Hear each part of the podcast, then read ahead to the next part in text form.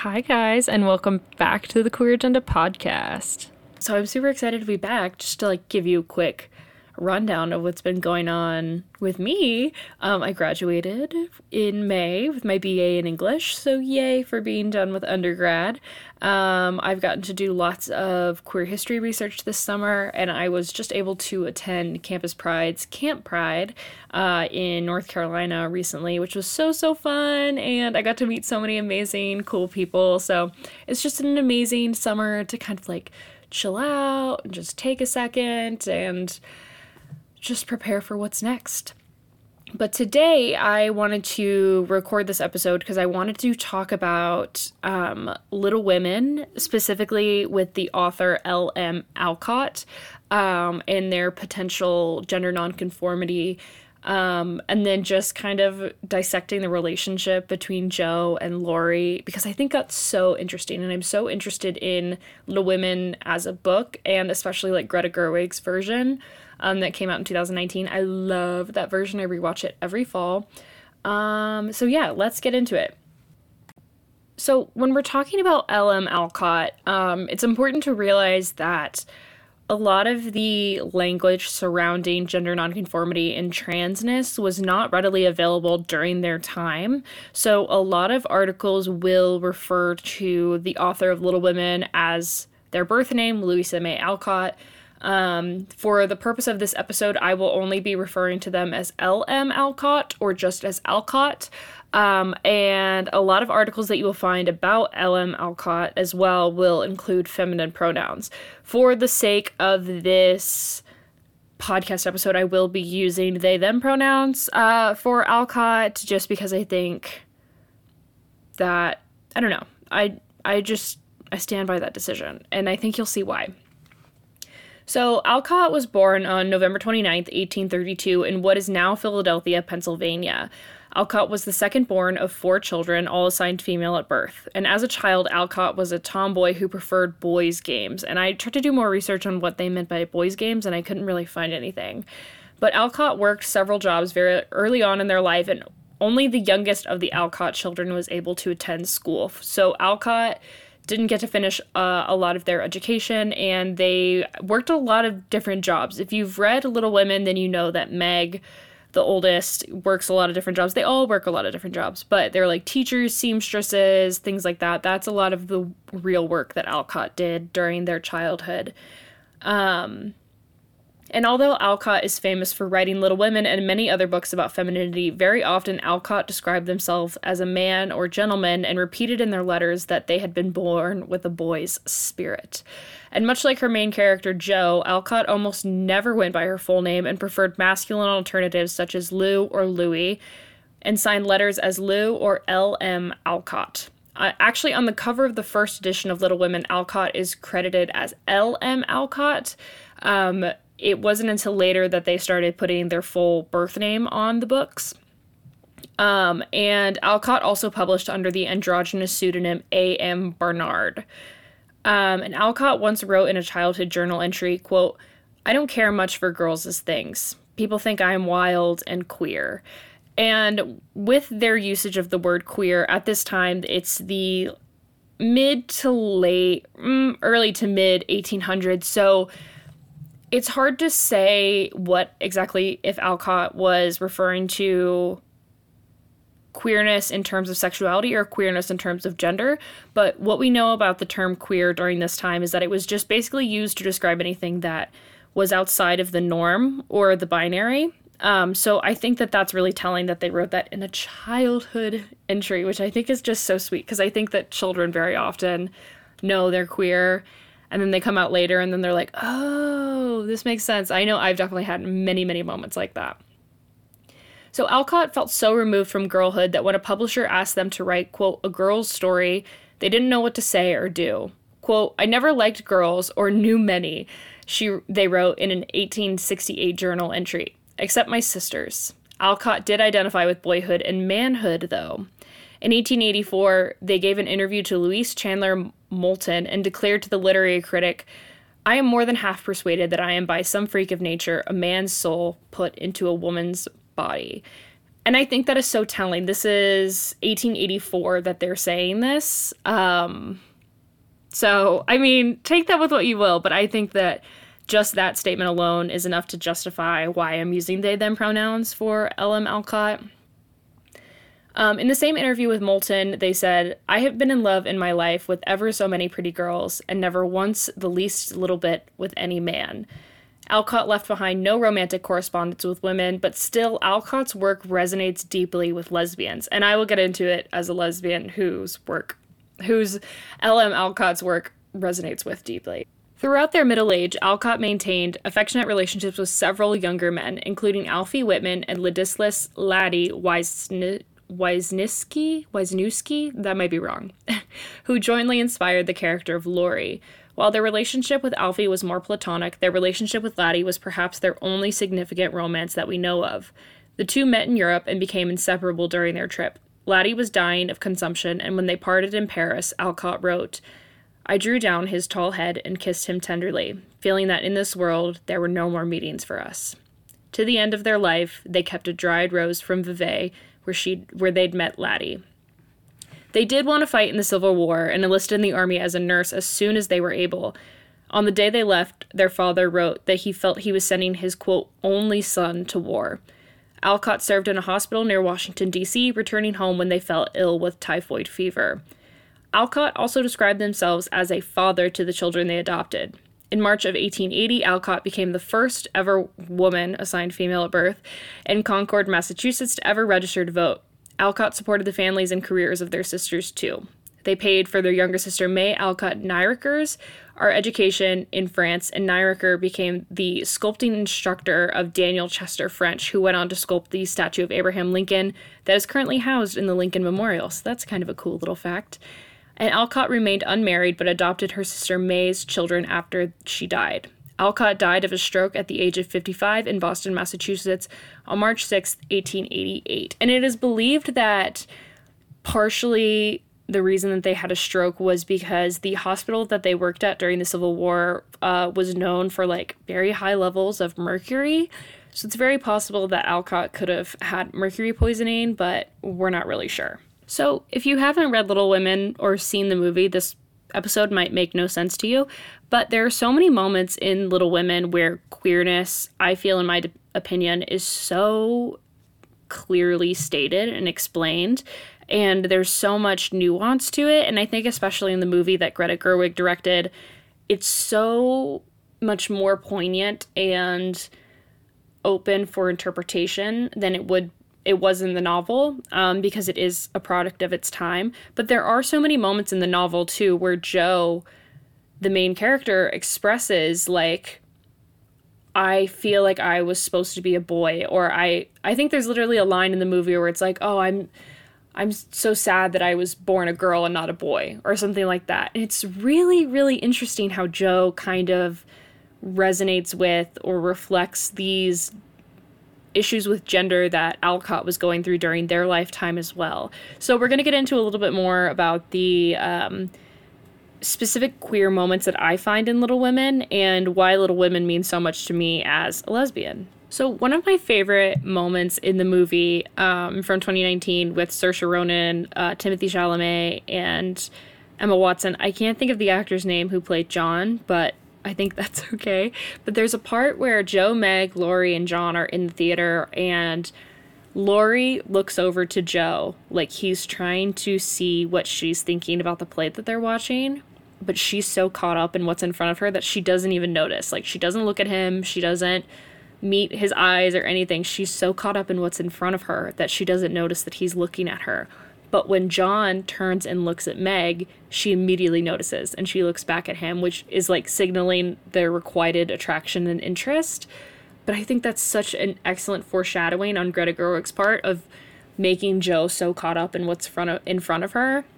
Because Jo is this character that I resonate with a lot because she works so hard for her siblings and she loves them so much and she's just kind of going against what's expected of her at the time. And I think that's so interesting. And when it comes to Jo and Laurie's relationship, we see many times throughout the movie of them sharing clothes. Um, there's many, many moments where we see Jo wearing a vest, and then in the next scene or a couple scenes later, Laurie is wearing the same vest. And it's something that if you're not looking for, you won't notice it. Um, and then even in the part in France where Laurie is drunk at the ball and he's fighting with Amy, and she says, um, I can never be proud of a hand like that. It looks like it's never done a day of work in its life. And she says, and then this ridiculous ring. And Laurie says, Jo gave me this ring. So he's, Laurie, I believe, is also a queer character in that he is very f- feminine for the time because he really a majority of his friends are women are the march sisters he spends the most significant time with them and jo in the same turn spends a lot of her significant time with laurie and that is really what makes her into the person that she's supposed to become which is so interesting. So i think that both of them are inherently queer characters um, but there's this beautiful moment where they're on the hill and if you've seen the movie you know exactly what i'm talking about of laurie where he's like jo we've got to have it out jo. You, jo i've loved you ever since i've known you jo whatever. I think in all the reasons that jo is listing why they would be horrible together. She says like we would hate each other. You would you wouldn't be able to love me like this whatever. And he just keeps saying i love you jo. I love you jo. I love you jo. And she's not listening. And i think that jo can't love laurie one because she's a lesbian but two because i think that she sees so much of herself in laurie they've grown up together. They share clothes. They they fit together so well platonically. And i think that that is such a thing of like birds of a feather and she sees so much of herself in him and she doesn't like herself. So that's why she can't love him is because they are too similar and she just knows she knows so deep in her soul like that this will not work but i don't know why. But there is this kind of underlying reason of like we are too similar you are too much like me and i don't like me and that breaks my heart dude but then when we look at uh, before I get into this, I am an Amy March defender. Amy has done nothing wrong. Well, okay.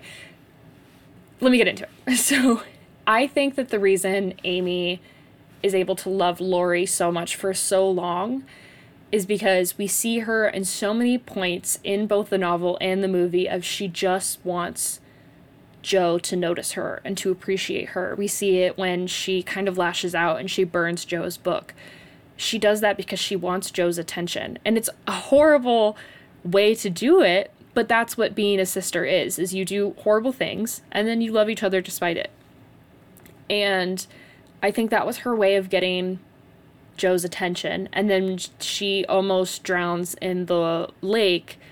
We see Jo really struggle with that of like I was so angry at her for so long and I if she had died, she would have died thinking that I was mad at her and I hated her. And then there's this beautiful moment with Marmee and Jo where they talk about their anger and talk about how it affects their lives, which is another scene that I really resonate with heavily. I love that scene.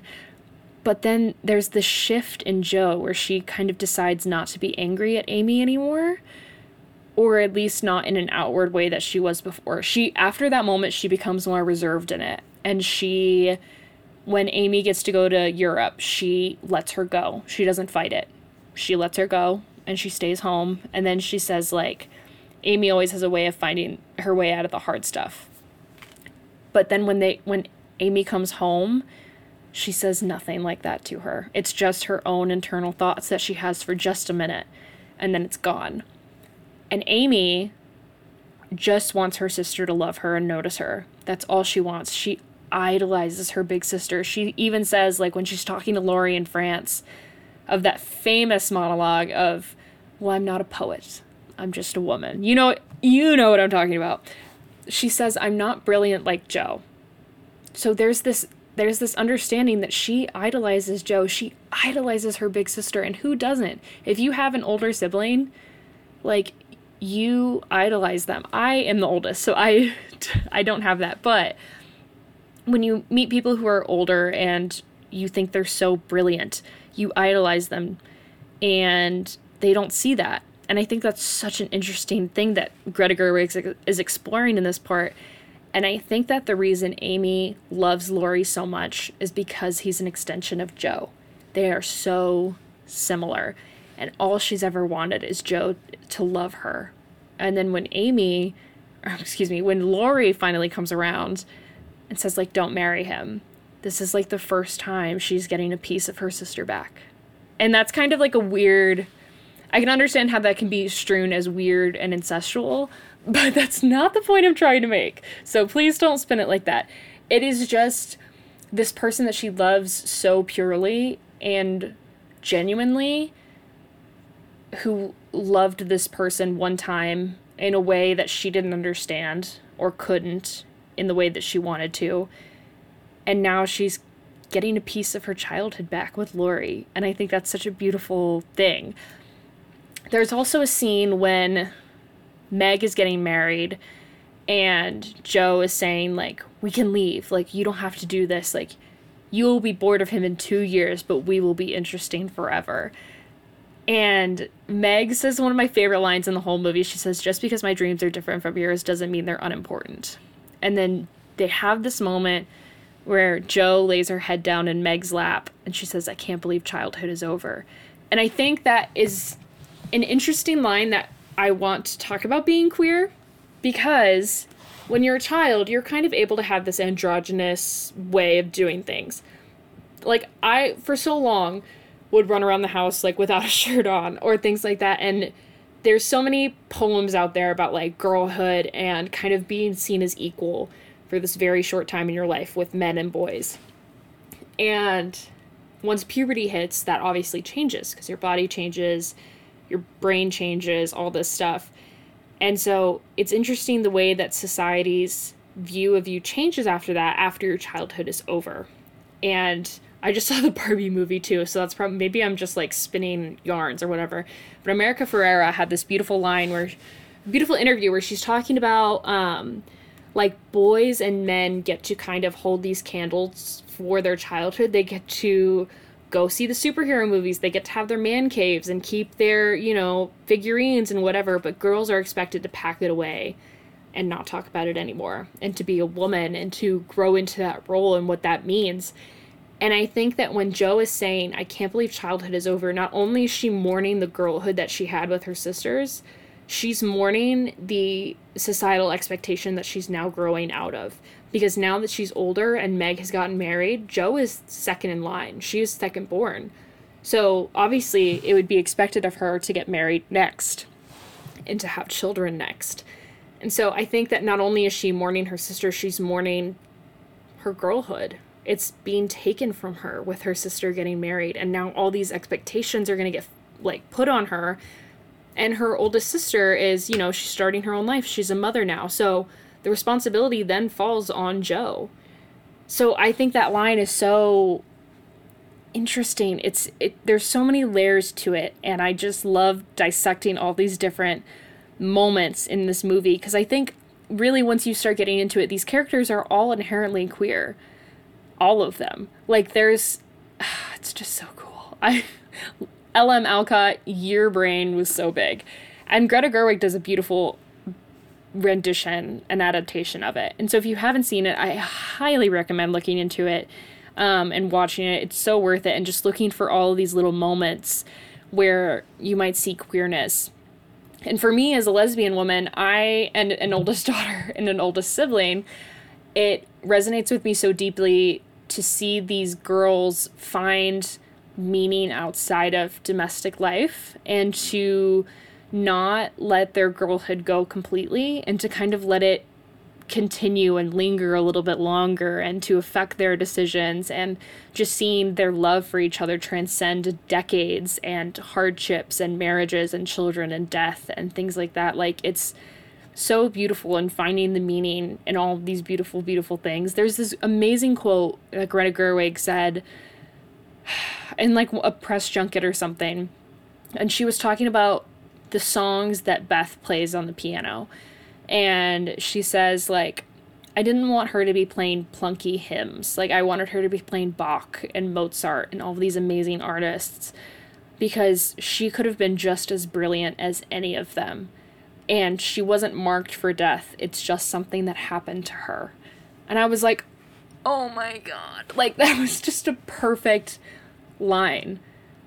She wasn't marked for death. It's just something that happened to her. And I think we could see Beth in that light as a queer character, specifically when we're talking about AIDS, of this person wasn't marked for death. They could have been amazing and they were intelligent and they had so much potential for all these beautiful, groundbreaking things. And then they died. And it, it wasn't supposed to happen, but it did. And we will spend more time mourning them than we got to love them. Uh, it's just like there's so many moments that I love in this story, and it just resonates so deeply with me. Oh my god. And then I was going to be done talking about this, but I just remembered something. There is so I've gotten into so many arguments with people about this over the years about Jo's decision to marry Professor Bhaer. And I don't think Professor Bhaer is the love of Jo's life, and I don't think that Professor Bhaer was Alcott's choice.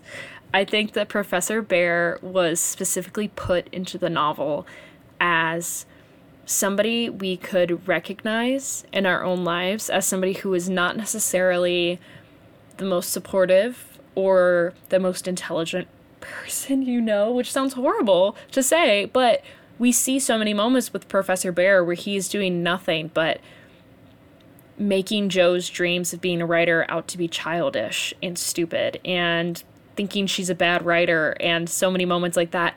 And there's a great moment at the end of Little Women, directed by Greta Gerwig, where we see Jo sitting down with her publisher and he says, You need to marry your main character off by the end of the novel. Like, this is something that we as a society need to see because nobody wants to just know that she goes back to being a spinster. And Jo says, If I'm going to marry off my main character, I get all the rights. So she really won in the end.